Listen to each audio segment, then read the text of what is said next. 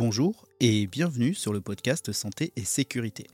Aujourd'hui, je voudrais que l'on parle de secourisme. Au sein de mon organisme de formation, on vient souvent nous voir en nous demandant une formation au premier secours ou au secourisme. Les gens nous demandent souvent une formation PSC1, AFPS ou tout simplement un brevet de secourisme. En fait, on se rend compte que tout le monde se perd un peu dans ce type de formation. Dans cet épisode, je voulais donc faire un point sur tous les dispositifs de formation en premier secours qui existent en France. Il est vrai que ça n'est pas forcément si simple, et en plus cela change de temps en temps. En France, nous avons trois grands dispositifs de formation au premier secours. Un premier qui dépend du ministère de l'Intérieur, c'est le dispositif PSC1. Un deuxième qui dépend du ministère du Travail, c'est le dispositif SST. Et enfin un troisième qui dépend du ministère de la Santé, c'est l'AFGSU.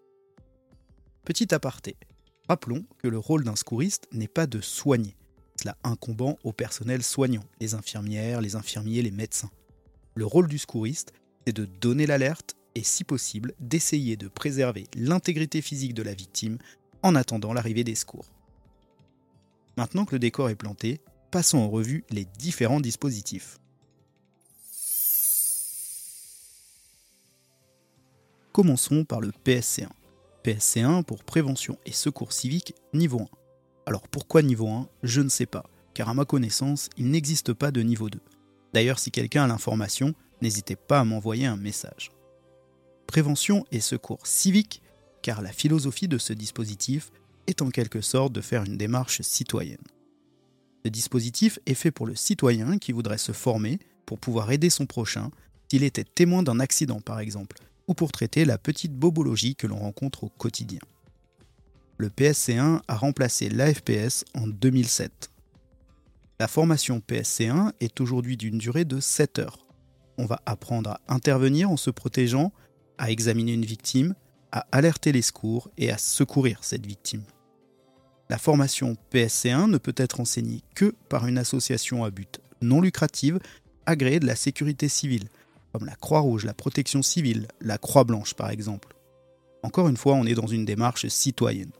C'est pourquoi, même si moi je suis formateur PSC1, eh bien dans le cadre de mon organisme de formation, qui est une entreprise à but lucrative, je ne peux pas proposer ce type de formation.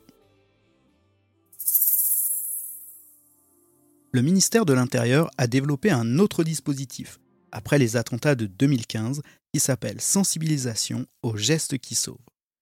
À la suite des attentats, beaucoup de personnes qui ont été témoins des attentats ou qui sont arrivées sur les lieux immédiatement après ont exprimé le fait qu'ils s'étaient sentis démunis, ne sachant pas quoi faire face à tous ces blessés. Certains ont même exprimé de la culpabilité. Le gouvernement de l'époque avait donc réagi en créant ce dispositif.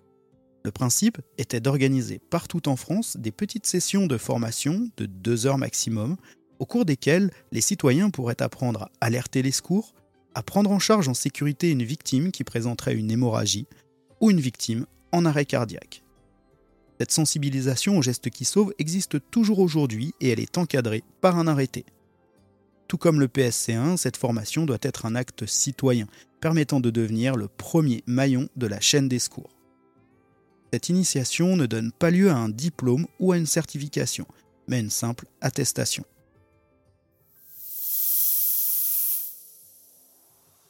Il existe un autre niveau de formation au premier secours dans la continuité du PSC1, c'est le PSE, pour premier secours en équipe. Il se décline en deux niveaux. Cette formation est destinée aux secouristes évoluant en équipe et avec du matériel, et notamment les sapeurs-pompiers, et les secouristes des associations agréées de la sécurité civile qui sécurisent vos manifestations sportives et culturelles par exemple. En parallèle du PSC1, sous l'égide du ministère du Travail, il a été créé le SST. SST pour sauveteur, secouriste du travail. Ce dispositif a été mis en place dans les années 60 par l'INRS, l'Institut national de recherche en sécurité, et la CNAM, la Caisse nationale d'assurance maladie. La formation dure 14 heures minimum. Vous noterez que c'est le double du PSC1. Concernant le programme de formation, il s'agit en fait du tronc commun du PSC1. Protéger, examiner, faire alerter et secourir, mais amené avec une pédagogie un peu différente, notamment grâce à l'utilisation du PIST, le plan d'intervention du sauveteur secouriste du travail. Au-delà de ça, on a toute une partie sur la prévention des risques au travail. La philosophie de ce dispositif, s'il est de former des secouristes aptes à intervenir après un accident du travail pour secourir ses collègues blessés, tout l'enjeu se situe dans la prévention, puisque l'on va former les SST à repérer toute situation dangereuse au sein de leur environnement de travail et à intervenir avant que l'accident ne se produise. Le sauveteur secouriste du travail est détenteur d'une certification qu'il doit recycler tous les deux ans. Enfin, sachez que le certificat SST vous donne par équivalence l'unité de valeur PSC1. Dernier dispositif, sous l'égide du ministère de la Santé, c'est l'AFGSU, pour attestation de formation aux gestes et soins d'urgence. Ce dispositif est administré par les CESU, Centres d'enseignement en soins d'urgence. Les CESU sont des départements au sein de l'hôpital public, placés sous la responsabilité du SAMU. L'objectif de ce cursus est de former le personnel des établissements sanitaires aux gestes et soins d'urgence. C'est donc un dispositif destiné aux professionnels de santé, tels que les aides-soignantes et les personnels paramédicaux. Il existe plusieurs niveaux suivant le profil et la nécessité de l'emploi du personnel. Pour résumer, vous voulez vous former dans un cadre citoyen et vous avez peu de temps. Dirigez-vous vers la formation PSC1 ou la sensibilisation aux gestes qui sauvent. Vous êtes professionnel de santé? C'est l'AFGSU qui sera faite pour vous.